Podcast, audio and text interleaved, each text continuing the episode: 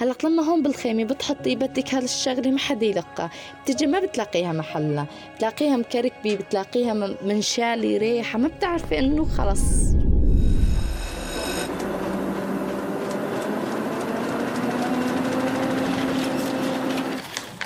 عنب بلدي بودكاست.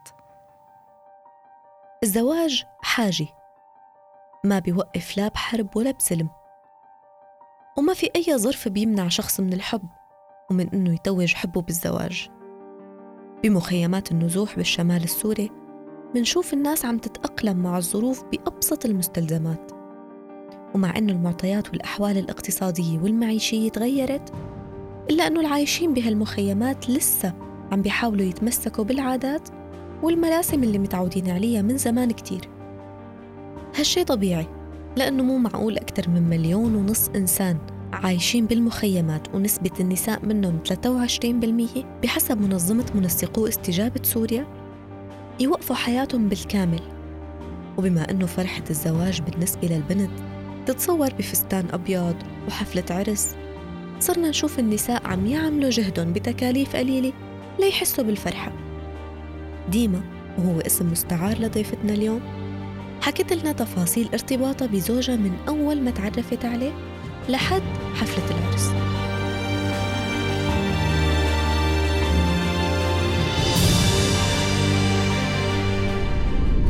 والله وقت طلعنا يعني من المعرة كان عمري خمسة عشر ستة عشر، نزحنا وهاي طلعتنا لهلا بمخيم بنيان. نزحوا لعنا وتعرفت عليه، حبينا بعضنا وضلينا مع بعضنا بيجي سنين وشوي. بعدين طلبنا من أبويا، أبويا ما فعل يعطي لأنه ما إنه ما بيشتغل على السوا، هيكي إنه شافوا وضعه مو مستقر وصغير شوي، قال لي كان ما فعل يعطيني أول شيء، وعلى الغربي ما سخي يغربني. هن أول ما نزحوا بركوا عنا بدها نزحوا أهل حيش عدانا قبلنا. والله أول شيء ما عرفي معرفة أهالي، وتعرفوا الأهالي الكبار، أبويا وأمي ع أمه وعمته. نزحوا لعنا، ضلوا بيجي عنا أسبوع أسبوعين ورجعوا راحوا. كان يعني شيء بسيط تعرفنا. قرب علينا الجيش، قاموا هن حملوا حالهم ونزحوا على كفر عروق، أخذوا أرض إلنا وإلهم. قام أبوي نصب عندهم خيم يعني ويحكي مع الهاتف ويروح لعنا على الضيعة، يعني ضلينا مدموجين في بعضنا كرمالنا نتعلق في بعضنا. إيه يا أخو، هو الهاتف عطول معه وأنا هون بالبيت أخو الهاتف عطول كمان معي، لأنه كلهم أختي يروحوا على الشغل وأبوي يضل معي. نقعد نتسلم مع بعضنا، نحكي يا يجي في السرقة نقعد سوا، يعني يضل هو عني عبالي وضل عني عباله، ما شوفه إلا جاي لعندي، والما شفته أنا أتناوق يا أروح لعنده لحتى أشوفه. بس أكتر الأوقات أنا ما يخليني أبوي يطلع برا البيت. قام هو بده يخطبني وبعدين ضل وراي وراي لحتى خطبني. كان هو موهوني وبعد أمه أخته يرجعني يطلبني مرة تاني. يجيني حكيني مع أبويا، وقام قال له أبويا في عنده مشاورة، بس شاور في عنده أخت شاورها وفي عنده أخ شاوره. وقت ما تقدموا قام عطاه، قال له بس بدي منه مقطع صوت إنه عم يطلب فهم مني. إجت سمعته لأبويا، قام أبويا عطاه، قرأوا الفاتحة وقام هو اندمج وبده بقى ينزل.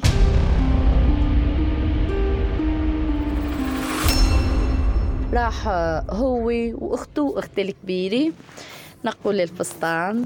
لقيت أختي ومرت أخوي مزيناتها هالبالون، حطت برداية، يعني الشي منظر حلو.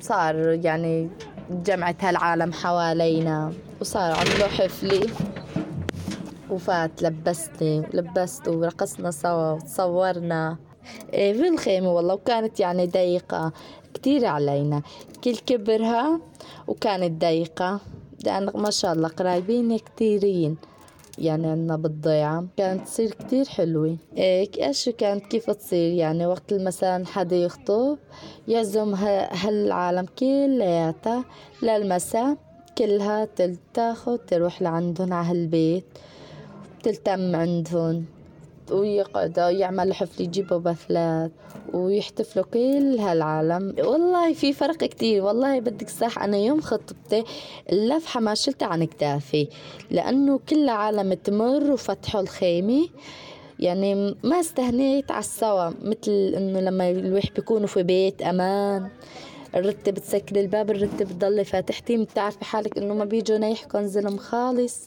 نيح البيت. بس اما بالخيمة كلها حوالينا في ناس، يعني عالم زلم انه ما تروح، بدها تضل واقفة وتشوف تتفرج. بهالشغلة انه بالخيمة ما اخذت راحتي، لو ببيتي باخذ راحتي اكتر، بقوم برقص مع رفقاتي، بتصور مع رفقاتي كلهم، يعني كلها كانت راح أخواتي كلي راح ي... إنه نتصور أنا وياهن سوا، أنا ونسوان أخوتي.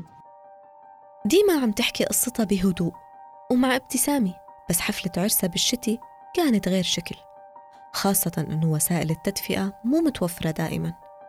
المطر كان غزير، ومع هيك واجهت كل المواقف اللي صارت معها، ووصلت لمرحلة كانت راح تفقد حياتها هي وزوجها، بس ضلت مصرة تفرح. هذا الرضا كان من صالحها، يمكن ما كان عندها حل تاني أصلاً. وكل ما حاولت ديما تقارن عرسها بالخيمة مع أعراس ضيعتها من قبل، بيرجع القهر لقلبها من أول وجديد. قامت بنت حماية لتغسل لتجهز هالغرة الخيم وتغسل السداج والغرض، لأن تجوزت آخر الشتاء، يعني كان لسه في مطر. قامت صرت تساعد على غسيل السداج وعلى غسيل الحصر كمان، أنا وأخته على تحت المطر. ننزل من عند القوافيرة غراضنا ماي، طلعت عملت شعري خصال وجيت وصبغت لي، وطالعني أبويا من غير من خيمته. طلعت بالسيارة وطلعني كل رفقاتي، وطلعوا هايكي أنا قرايبيني بالسيارة، وطلعنا نزفي لبست فستان أبيض، وطلعنا لفوق. قامت التمت كل حل بالمخيم، عالم المخيم، ناس منعرفة وناس ما منعرفة اجت حضرت هالحفلة بهالخيمة. في عنا خيمتين لأهلي، عاملين وحدي مطبخ ووحدي قاعدة، وحوالينا كل أهل ضيعتنا، ما تريدنا أهلي يطلع يعلى صوتي، ومني لحالي أنا ما خلي صوتي يعلى. ولما بدي أتبدل تيابي أتحمم، يعني سكر هالخيمة وفوت لجوا، غير تيابي أشم بدي أعمى بقلب هالخيمة. هو لهلق يعني ما بريد صوتي يطلع لحد يسمعه، لما بريدني خالص، لا مشكلي لا صوتي يطلع لا شغل الموسيقى، ما بيحكي عادي بشغل مثلي مثله، مشغل أنا ما شغلت أنا هو يشغل، هو ما بريدني، إذا بعيط بينهبل، يعني أنا ما خلص تعودت صوتي ما يطلع، ما خلص ما بده صوتي يطلع، ما بخليه يطلع خالص، يعني لو تناقرنا ما بعيط. بس إنه صارت خيمتنا هيك عضمن، ما حدا حوالينا عالسوا، يعني رد إنه مثلا لو فضيعتنا هيك واجوا من البيت انه مثلا بدي ياخذوني، انه رح كانت يكون مسافه طويله اكثر، وكون عالم انه مثلا رح يكونها اكثر سيارات اكثر، انه مثلا الواحد بيزين ببيته بيجيب اشي مبده. هلا اما بالخيمه انه ما جبنا كل شيء مثلا بتمنى تجيبه ما جبته، بس بتعرف شو صار فينا؟ قمنا الصبح قمنا انحرقنا.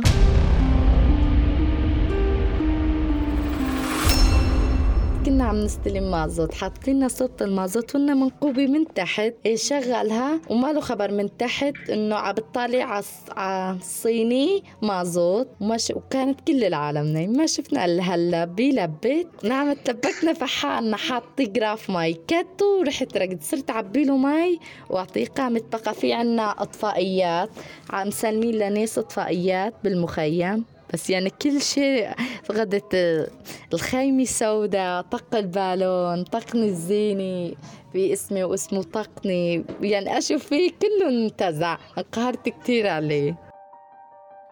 بلشت تطلع تحديات جديدة بوجه ديما بعد الزواج، شغلات ما كانت حاسبة الحساب أو مفكرة فيها من قبل. فاتت على خيمتها عروس ورتبت تيابها وكل شيء شخصي لها مثل ما كانت تعمل ببيتها، بس الفرق كان أكبر من تصوره. بقترح إنه الخصوصيات إنه جبتي هالشي حطيتي يعني مثل أشي مبدي جبتي دف حطيتي حطيتي كل تيابك فيه خصوصياتك فيه كل شيء إنه خلص هذا الغرض ما بدك حدا يلقوه بترفعي ما حد بيلقوه خلص هذا إلك ممنوع حدا يلقوه. هلا لما هون بالخيمة بتحطي بدك هالشغلة ما حدا يلقى بتجي ما بتلاقيها محلها بتلاقيها مكركبة بتلاقيها منشالة ريحة ما بتعرفي إنه خلص يعني الخصوصي ما عاد يضل هلق بالخيم لأن خيم أشو لا لها باب لا لا شيء يعني بطبق وبحط برجع بلاقيه منكوت بنقهر يعني خ... ما أنه كل شيء في مطرح وكله منكوت منزوة يعني أشو بدي أقول أنه خاص لأني هودي داخل غراض داخلي أنه ما حد لازم يشوفين ما حد ينكتين ما حد يعرف أنه عن هين شيء أشو خيمة سفينة من هون ومن هون الهباب ما تعرفي من أين. أوقات إجي لاقي تياب الداخلي منشوحات هيك على الفرش يعني اتفاجئ أنقهر قول يا الله شو بدي سوي يعني هل بدي شيل أش بدي تسوي فيه يعني أش إلها شغل فيه لحتى عبتشيل أش بدي أعمل يعني أنقهر بالبيت بتحطي بتقفلي ما حد بتعرفي رح يفوت وينكتلك خلاص انت هالتياب طبقتين و تركتين رح ترجعي تلاقين مطرح ايدك. في بيوت بس بدهم حق المصاري وما في مصاري منين بدنا نجيب ندفع أربعمية وخمسين دولار خمسمية دولار ما قدرتوا منين بدي جيب يدفع. باركين بهذا المخيم جابوا لنا له جرفانات ايه بدي حطوا لنا اياهن انه قلهن باب قلهن قفل يعني الواحد يضمن حال اغراض ويضمن كل شيء له فيها البيت بضل هون. هلق عم يظبطوا لنا الصبات عندنا ياهن ميلات كليات ينظبطوا لنا ياهن على اساس رح يبداوا هالاسبوع يا اسبوع الجاي يركبوا لنا ياهن ما صاير لنا البيت صارت لنا هاي شو بدنا نعمل بدنا نتلجى بيها وين بدنا نروح حوالينا يعني جبال كلياتها يعني فيها حش حيوانات يعني بتهجم ليكي هلق لحديت لانه تشوفي بتسمع أصواتها يعني لو ما في حوالينا شيك رح يتخن علينا على الخيم.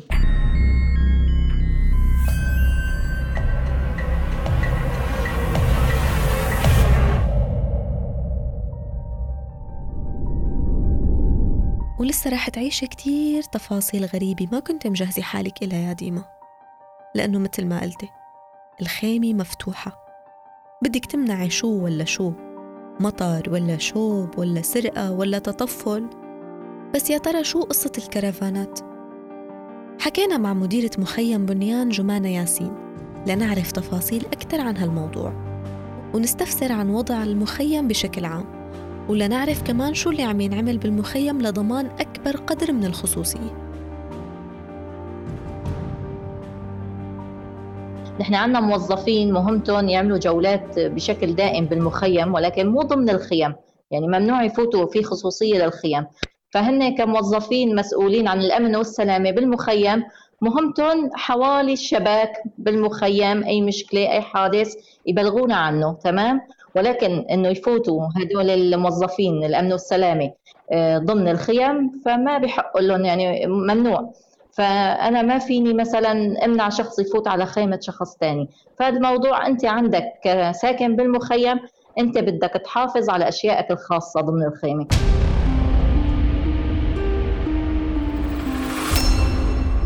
تقدم لي أنا كذا شكوى فأنا من يومين سبحان الله أجتني شكوى أنه يا أنسي مع يعني إيش ما حطيت بالخيمة مع بلاقي كذا قلت لهم يلا طولوا بالكم الحمد لله هلأ جاي استبدال للخيم بخيام إيكيا خيمة الإيكيا إلى خصوصيتها في إلى باب في إلى مفتاح تحسني تقفلي باب خيمتك وتأمني على كل أشيائك الخاصة بالخيمة في خصوصية أفضل من من خيمة من قماش مصنوعة بتخايل حتى يعني خيمة السفينة أول شيء الصوت يعني ما في خصوصية حتى للصوت إذا بدك تحكي الخيمة جنبك بدها تسمع كلامك بتخايل بالليل باب ماله مثل ما قلت لك حتى كتلنا الصحية نحن كل خمس ست عائلات على كتلة وحدة حماماتهم مع بعضهم ما في إنه والله كل عائلة إلى حمام بس نحن نحن شو عاملين ضمن المخيم مثلا هذا القطاع كله أهلية بمحلية المخيم مؤلف من ثلاثة عشر قطاع تمام القطاع الأول مسكنين فيه عائلات مثلا أخوي ابن عمي أختي خالي مع بعضهم فهي الكتلة خاصة بالأخوة، خاصة بولاد العم، يعني شوي يعني حاولنا أنه نأمن لهم خصوصية، بس مو مية بالمية، بدك تقولي يعني خمسين بالمية، يعني ما بيجي شخص من قطاع تاني بيفوت على كتلة شخص مثلا من عائلة، ممنوع.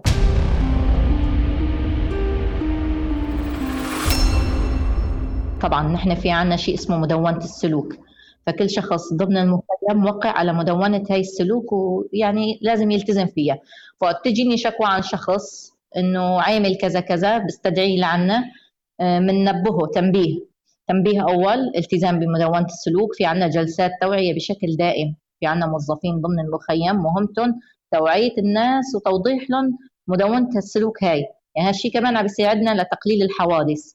فالناس بلشت تستوعب معنا انه صح من الخطأ من خلال جلسات التوعية اللي عم نعملها نحن. الحمد لله يعني حاليا شكل بسيط جدا ومحدود الحوادث اللي عم بتصير بالمخيم، بعد تكثيف جلسات التوعية، بعد تكثيف جولات الموظفين الأمن والسلامة بالمخيم، بعد التنبيهات اللي بنوجهها نحن. وجهنا أول تنبيه، ثاني تنبيه، ما التزم بحق لنا أخلاقه من كل المخيم. الحمد لله لحد الآن يعني ما تم أخلاق أي شخص من المخيم بسبب هيك يعني مشكلة.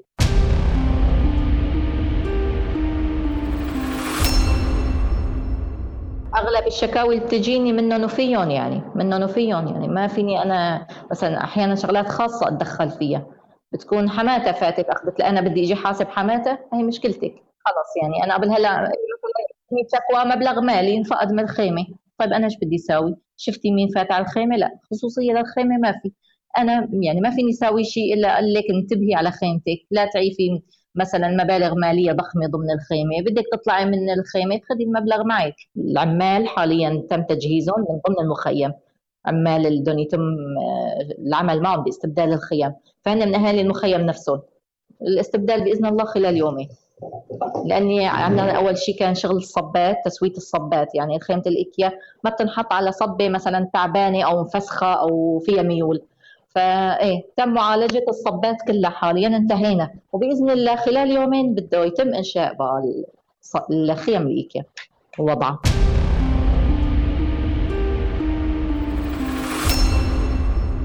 ونحن عنا مثلا كل عائلة سبع أشخاص وما فوق بيطلع لنا خيمتين، فهدول لهم خيمتين إيكيا. اللي عندهم ولد مثلا فوق سن ثلاثة عشر سنة، هذا ممنوع ينام مثلا مع أهله، كمان عطينا خصوصية. نحن المطابخ كانت ضمن الكتل، ولكن حاليا تم إنشاء مطابخ أيضا من قبل منظمة، لكل عائلة مطبخ. المخيم تم إنشاؤه وتخطيطه على هالأساس، ما في مجال يعني لأنه مثلا تعملي بقى كتل لكل عائلة. هذا الموقع للمخيم وهذا القطاعات وهي التقسيمات، فما في مجال إنه بقى تعملي كتل جديدة. هلأ نحن طالبنا بإنشاء كتل جديدة، في ناس مثلا الكتلة بعيدة عنهم أو كتل ما بتكفيهم أو كذا، فأنا يعني بعت الطلب إنه بحاجة إنشاء خمس كتل إضافية. إيه تمام، هاي ممكن تجي الموافقة عليها، ولكن كل عائلة كتلة صعب. أنا لي سنتين مستلمة مخيم كوكنايا وأنا مسؤولة عنه، وكنت هاي اللحظة اللي بتمناها صدقا إنه تبدأ هاي الخيم، لأني أنا أنا عانيت قبل الناس، يعني أنا عايشة معهم وشايفة معاناتهم وحاسة فيهم. فصدقاً وقت بيجي الشتاء أنا باكل هم، وقت تطلع عاصفة باكل هم، الخيمة بتنشال من مكانها، لا بيضل خيمة ولا بيضل مأوى ولا بيضل شيء. فكان حلمي إنه يتم استبدال هاي الخيام.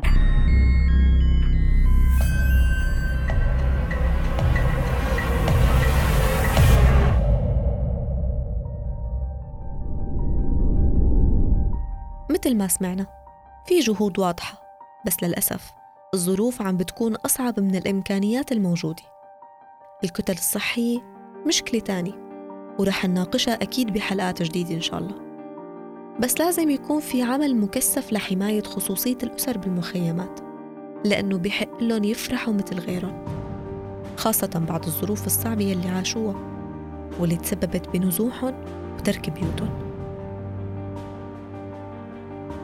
خلصت هالحلقة من بودكاست من جوا، بس لسه في قصص كتير مخباية، إذا حابين تسمعوها استنونا بالحلقات الجاي. فيكن تسمعوا الحلقات من خلال موقع عنب بلدي بودكاست، أو عبر منصاتنا على آبل بودكاست، جوجل بودكاست، ساوند كلاود وستيتشر. كنت معكن أنا سكينة المهدي من عنب بلدي بودكاست.